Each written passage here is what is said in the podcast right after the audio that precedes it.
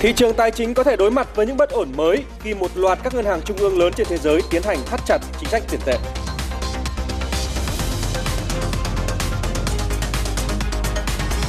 Xin kính chào quý vị khán giả đang theo dõi bản tin Tài chính Kinh doanh sáng. Vừa rồi là một số nội dung đáng chú ý sẽ có trong bản tin sáng nay. Kính mời quý vị cùng theo dõi. Thưa quý vị, tổng kim ngạch xuất nhập khẩu năm hai nghìn không trăm hai mươi hai của Việt Nam được dự báo đạt bảy trăm bốn mươi đến bảy trăm năm mươi tỷ đô la Mỹ, tăng mười ba đến mười lăm phần trăm so với năm trước.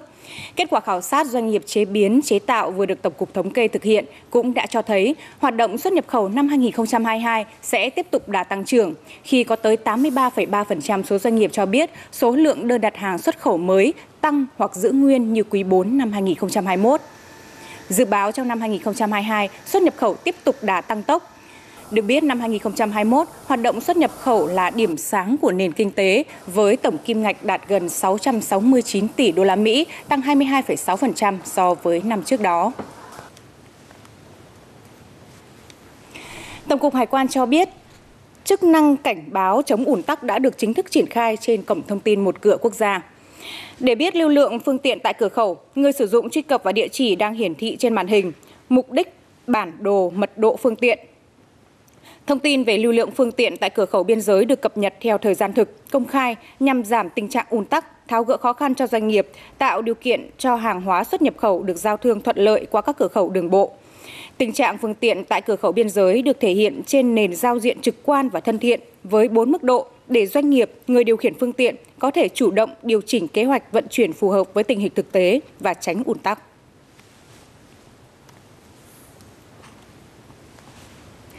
Tôi có một câu hỏi dành cho anh Phương Nam ạ. Không biết là năm nay thì anh đã sắm Tết cho anh và gia đình đến đâu rồi, bởi vì ngày hôm nay cũng đã là ngày hai mươi sáu Tết rồi. Vâng, cũng chia sẻ thật với chị Hằng là năm nay công việc cuối năm rất là bận rộn, mà ngoài ra đường thì còn tắc nữa, nên là tôi cũng chưa sắm sửa được gì nhiều mà hầu hết là đặt qua các trang thương mại điện tử thôi, bởi vì đi bây giờ thì cũng rất là mất thời gian.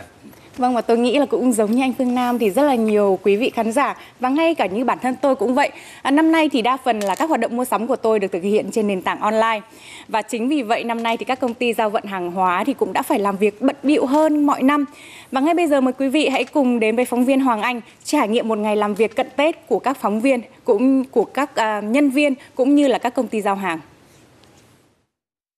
Vâng thưa quý vị, chỉ còn vài ngày nữa là nghỉ Tết thôi và như mọi năm thì đây luôn là thời điểm mà các doanh nghiệp vận chuyển phải hoạt động tích cực nhất. Và ngày hôm nay chúng ta hãy cùng nhau theo chân một anh nhân viên giao hàng hay còn gọi là shipper để xem anh ấy bận rộn như thế nào nhé. Vâng, chào anh. Chào anh. Ngày hôm nay thì anh uh, phải vận chuyển bao nhiêu đơn hàng ạ? Trong ngày hôm nay thì tôi vận chuyển uh, khoảng một trăm hai mươi đơn hàng, cũng nhiều hơn so với mọi khi, uh, tầm khoảng ba bốn mươi đơn. Thực phẩm này, quà Tết này, quần áo mà khách hàng đặt để sắm Tết. Vậy thì à, nếu với cái số lượng đơn như thế này thì anh sẽ phải à, vận chuyển từ mấy giờ, khoảng mấy giờ thì mới xong ạ? Đi từ tám giờ sáng, trưa thì tầm mười một giờ mười một rưỡi thì dừng nghỉ ăn trưa. Tối chiều thì phải tầm sáu bảy giờ mới về bưu cục. Do dịch bệnh và sự phát triển của thương mại điện tử nên người dân đang ngày càng ưa chuộng hình thức mua sắm qua Tết trực tuyến. Những ngày này, các nhân viên giao hàng như anh Tùng thường phải tăng ca. À, cũng tùy hôm thôi, có hôm thì uh, sáu bảy giờ, có hôm bảy tám giờ, cũng muộn hơn cũng có. Cũng uh, vất vả hơn ngày thường nhưng mà có thêm thu nhập để ăn Tết cũng uh, vui. Dịp Tết năm nay, đơn hàng vận chuyển của doanh nghiệp này tăng tới ba mươi phần trăm so với thường ngày. Để không bị quá tải với số lượng đơn hàng tăng cao, ngoài việc tăng ca thì doanh nghiệp còn phân luồng vận chuyển theo chủng loại mặt hàng để rút ngắn thời gian. Thì chúng tôi cũng đã xây dựng các phương án dự phòng cho dịp Tết, xây dựng luồng vận hành riêng cho các dịch vụ hàng hóa, đặc biệt như là thực phẩm, hàng quà biếu, quà tặng. Và bên cạnh đó thì chúng tôi cũng đã chuẩn bị sẵn các kho hàng ở các chi nhánh. Mỗi tỉnh, mỗi chi nhánh thì có một kho lớn để có thể chuẩn bị sẵn sàng cho việc lưu trữ hàng hóa, thuận lợi cho việc giao hàng đến tay của người dùng cuối cùng. Ngoài ra, dịp Tết năm nay thì nhiều doanh nghiệp vận chuyển đã quyết định vẫn hoạt động xuyên Tết để phục vụ nhu cầu mua sắm trực tuyến của người dân.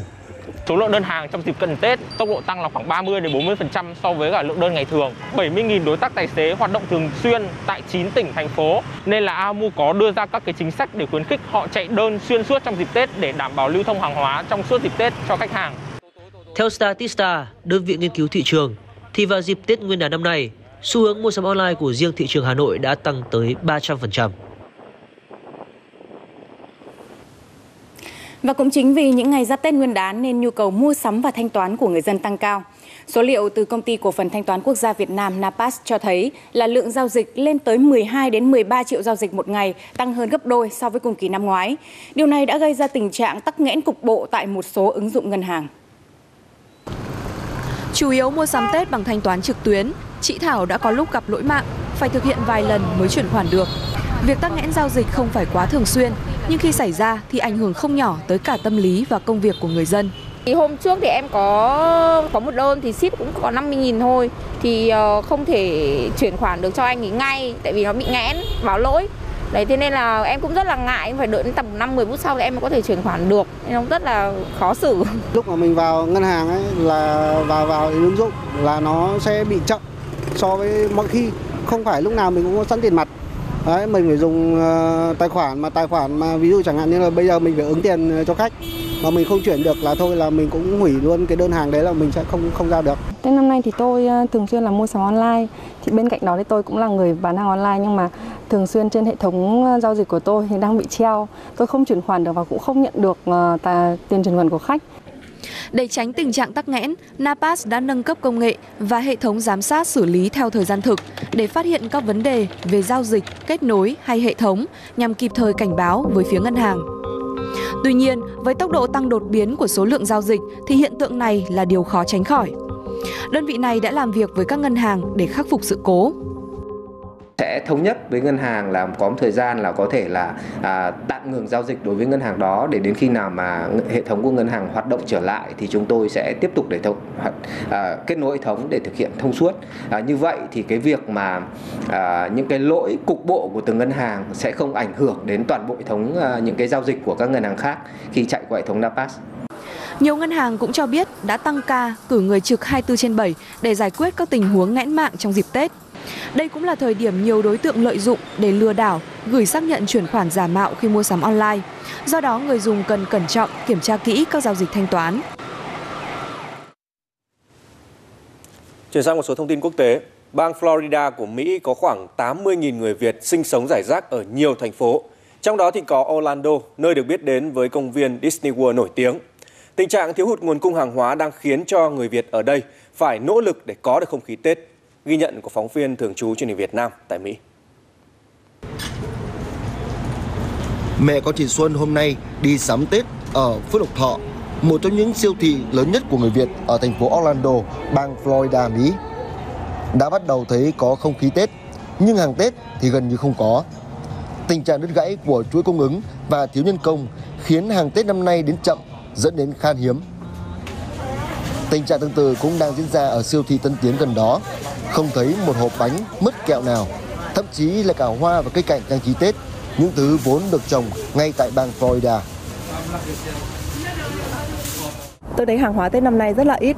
Tôi đã đi ba bốn chợ rồi, à, nhưng đều vẫn chưa thấy mua đủ đồ. Như, chẳng hạn như mứt Tết, rồi những đồ trang trí Tết, bánh kẹo đều thiếu.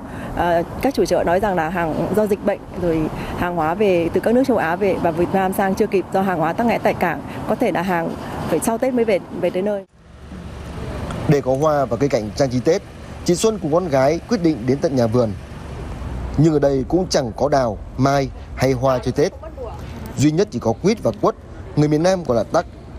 Giá quất năm nay tăng gần gấp đôi so với mọi năm. Dạ, năm nay vườn tụi em bán nhiều cây tắc nhiều nhất. Nó hơi đắt giá hơn năm ngoái nhiều chút xíu, là tại vì bệnh dịch cho nên là nhân công tất cả mọi thứ đều lên giá hết. Cây đào chơi Tết từ năm ngoái lại được đánh vào nhà để dùng tạm, dù hoa không có được bao nhiêu. Những đồ trang trí được mẹ con chị Xuân mua nguyên vật liệu về tự làm lấy. Một số đồ trang trí khác được bạn bè làm và đem đến tặng. Cùng bạn bè có bánh chưng và nấu đồ ăn Tết, những nỗ lực của mẹ con chị Xuân cuối cùng cũng đã tạo nên một không khí Tết ở nơi cách xa quê hương hơn nửa vòng trái đất. Dù vẫn còn phải đối mặt với không ít khó khăn do dịch Covid mười chín, song những người Việt Nam đang sinh sống và làm việc tại bang Florida, Hoa Kỳ vẫn đang cố gắng để có được không khí rộn ràng của ngày Tết khi Tết Xuân đang về trên quê hương. Lê Minh, phóng viên Truyền Việt Nam tại Mỹ. Vào dịp cuối năm thì cũng là lúc mà các hàng không trong nước đang dần nhộn nhịp trở lại. Chi tiết sẽ có trong cụm tin ngay sau đây. Sau khi các hãng hàng không được tăng tần suất các chuyến bay, tại các cảng hàng không đã hoạt động có phần sôi nổi trở lại. Có hãng cung ứng được tám trăm nghìn ghế trên toàn mạng bay trong dịp cao điểm Tết. Dự kiến trong dịp cao điểm Tết Nguyên đán, hai cảng hàng không chính là Nội Bài và Tân Sơn Nhất sẽ có trung bình gần tám trăm chuyến bay một ngày. Các sân bay còn lại dự kiến sẽ khai thác từ năm trăm năm mươi đến bảy trăm chuyến bay một ngày. Theo thống kê của Sở Kế hoạch và Đầu tư Hà Nội, trong tháng một, tỷ lệ doanh nghiệp đăng ký thành lập mới tại thành phố Hà Nội tăng chín phần trăm so với cùng kỳ năm hai nghìn không trăm hai mươi mốt, trong đó có hai mươi lăm dự án ép đê i được cấp phép, sáu dự án được điều chỉnh tăng vốn đầu tư, nhà đầu tư nước ngoài góp vốn mua cổ phần mười hai lượt, đạt gần ba trăm ba mươi chín triệu đô la Mỹ. Vốn đầu tư ép đê i tăng đột biến do nhà đầu tư Nhật Bản góp vốn hơn ba trăm triệu đô la Mỹ vào một công ty kinh doanh bất động sản. Thưa quý vị, đề án phát triển ứng dụng dữ liệu về dân cư, định danh và xác thực điện tử phục vụ chuyển đổi số quốc gia giai đoạn hai nghìn không trăm hai mươi hai đến hai nghìn không trăm hai mươi lăm, tầm nhìn đến năm hai nghìn không trăm ba mươi vừa được Thủ tướng Chính phủ phê duyệt. Mục tiêu tổng quát của đề án là phục vụ các nhóm tiện ích như giải quyết thủ tục hành chính và cung cấp dịch vụ công trực tuyến, phục vụ phát triển kinh tế xã hội, phục vụ công dân số. Ngay sau khi quyết định được ban hành thì nhiều bộ ngành, địa phương và doanh nghiệp đã tích cực triển khai các giải pháp để hoàn thành mục tiêu này. Tính đến thời điểm này, Bảo hiểm xã hội Việt Nam đã kết nối, chia sẻ và đồng bộ khoảng ba mươi lăm triệu dữ liệu thông tin lên hệ thống cơ sở dữ liệu quốc gia. Cùng với đó là kết nối cơ sở dữ liệu của các ngân hàng. Vì vậy, khi giải quyết các thủ tục khám chữa bệnh, thủ tục hưởng chế độ, trợ cấp, người dân không cần phải mang theo quá nhiều giấy tờ. Số người tham gia bảo hiểm y tế theo hộ gia đình của chúng ta hiện nay là khoảng hai mươi triệu hộ, hai mươi triệu người. Thì nếu mà chúng ta mà thực hiện được năm mươi phần trăm mà chúng ta thực hiện xác thực cái điện tử online như vậy thì sẽ giảm khoảng được khoảng tám trăm năm mươi hai tỷ đồng trong một năm. Việc tích hợp thẻ căn cước công dân gắn chip cũng đang trong giai đoạn đầu được các tổ chức tín dụng, ngân hàng triển khai thí điểm. Chúng tôi cũng đã thử phối hợp với Bộ Công an bên C không sáu để tích hợp cái thiết bị đọc căn cước công dân vào cái máy A T M chúng tôi và chúng tôi hoàn toàn có thể xác thực được khách hàng là ai thông qua cái việc sử dụng thẻ căn cước công dân cũng như hình ảnh khuôn mặt hay vân tay và từ đó cho phép rút tiền mặt tại A T M của chúng tôi. Thời điểm này, Bộ Công an đã cấp gần sáu mươi triệu thẻ căn cước công dân gắn chip cho người dân, chiếm bảy mươi lăm phần trăm người dân trên mười bốn tuổi. Do vậy, Bộ Công an sẽ triển khai các giải pháp hỗ trợ người dân và doanh nghiệp dễ dàng tiếp cận các dịch vụ công. Trong thời gian tới, Bộ Công an sẽ tập trung thực hiện một số cái nhiệm vụ trước mắt. Thứ nhất là sẽ tích hợp cung cấp cái dịch vụ xác thực thông tin về chứng minh nhân dân chín số với căn cước công dân trên cổng dịch vụ công quốc gia để phục vụ tốt nhất cho công dân trong quá trình giải quyết các thủ tục hành chính. Thứ hai là sẽ hướng dẫn các cái bộ ngành phục vụ cái việc kết nối giữa cơ sở dữ liệu quốc gia về dân cư và các cái cơ sở dữ liệu hiện có của các bộ ngành như là cơ sở dữ liệu về bảo hiểm, y tế, giáo dục để phục vụ cái, cái chia sẻ các cái thông tin dữ liệu trong cơ sở dữ liệu quốc gia về dân cư. Trong năm nay, thẻ căn cước công dân gắn chip sẽ tích hợp thêm một số giấy tờ khác như giấy phép lái xe, chứng nhận tiêm chủng, y tế, giáo dục.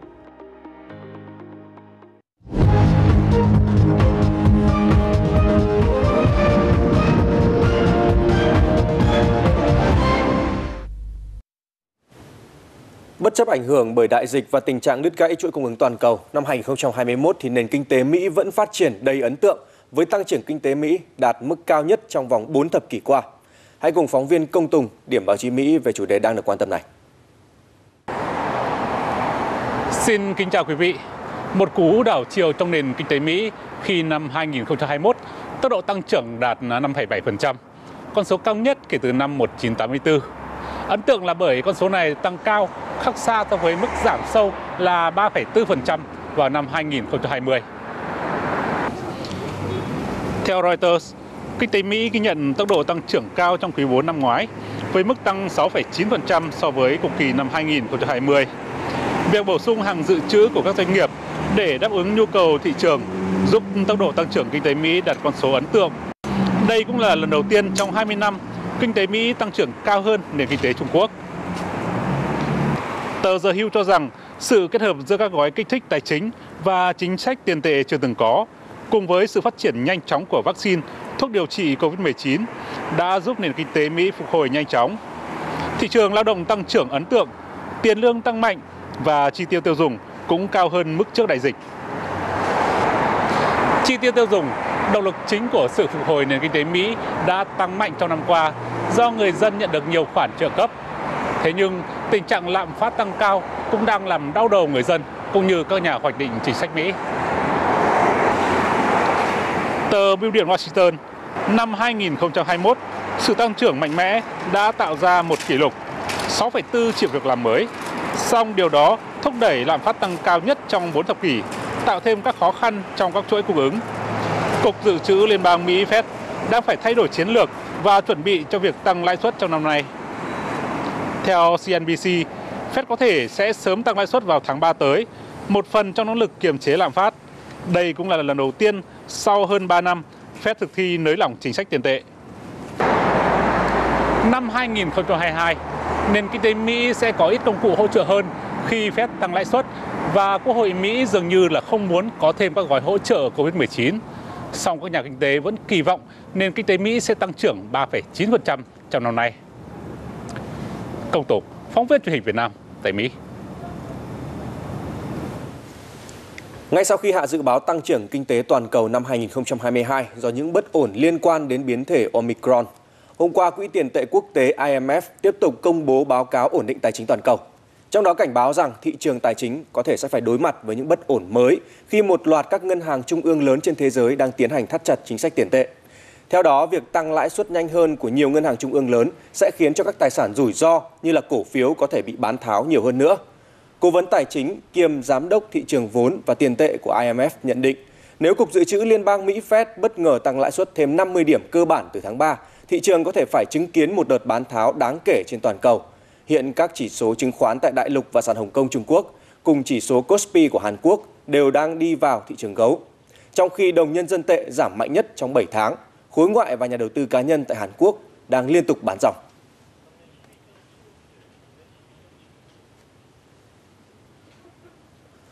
Tại Trung Quốc thì các quan chức của nước này cũng đang cân nhắc để mà chia tách tập đoàn Evergrande nhằm ngăn chặn cuộc khủng hoảng trong lĩnh vực bất động sản. Theo một nguồn tin thân cận từ Bloomberg, đề xuất tái cơ cấu trên do các quan chức tỉnh Quảng Đông, nơi đặt trụ sở của Evergrande, đệ trình lên Bắc Kinh. Nếu được chấp thuận, kế hoạch sẽ đánh dấu động thái lớn nhất từ trước tới nay của chính phủ Trung Quốc nhằm ngăn chặn cuộc sụp đổ của Evergrande, làm chao đảo thị trường tài chính và nền kinh tế Trung Quốc. Lượng tiền thu về từ việc bán tài sản sẽ dùng để trả nợ, mặc dù vẫn còn chưa rõ các ngân hàng và trái chủ có được hoàn trả một trăm phần trăm hay không. Công ty quản lý bất động sản và xe điện của Evergrande với tổng vốn hóa gần chín tỷ đô la Mỹ, lúc đầu sẽ giữ được nguyên, lúc đầu sẽ được giữ nguyên nhưng mà có thể sẽ được bán ra sau này.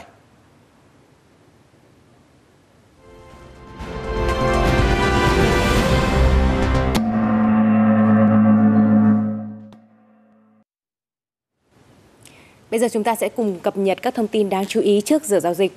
Thưa quý vị, phiên giao dịch hai mươi bảy tháng một cũng khiến cho không ít nhà đầu tư lo lắng khi mà vê en Index có lúc giảm khá mạnh. Tuy nhiên, hoạt động kiểm tra lại vùng M A hai mươi diễn ra khá ổn. vê en Index vẫn đứng vững và chỉ giảm hơn mười điểm. Trong một ngày mà đa phần các cổ phiếu ngân hàng giảm điểm, dòng cổ phiếu lớn đã lâu ngày ngủ quên lại lên tiếng đỡ thị trường.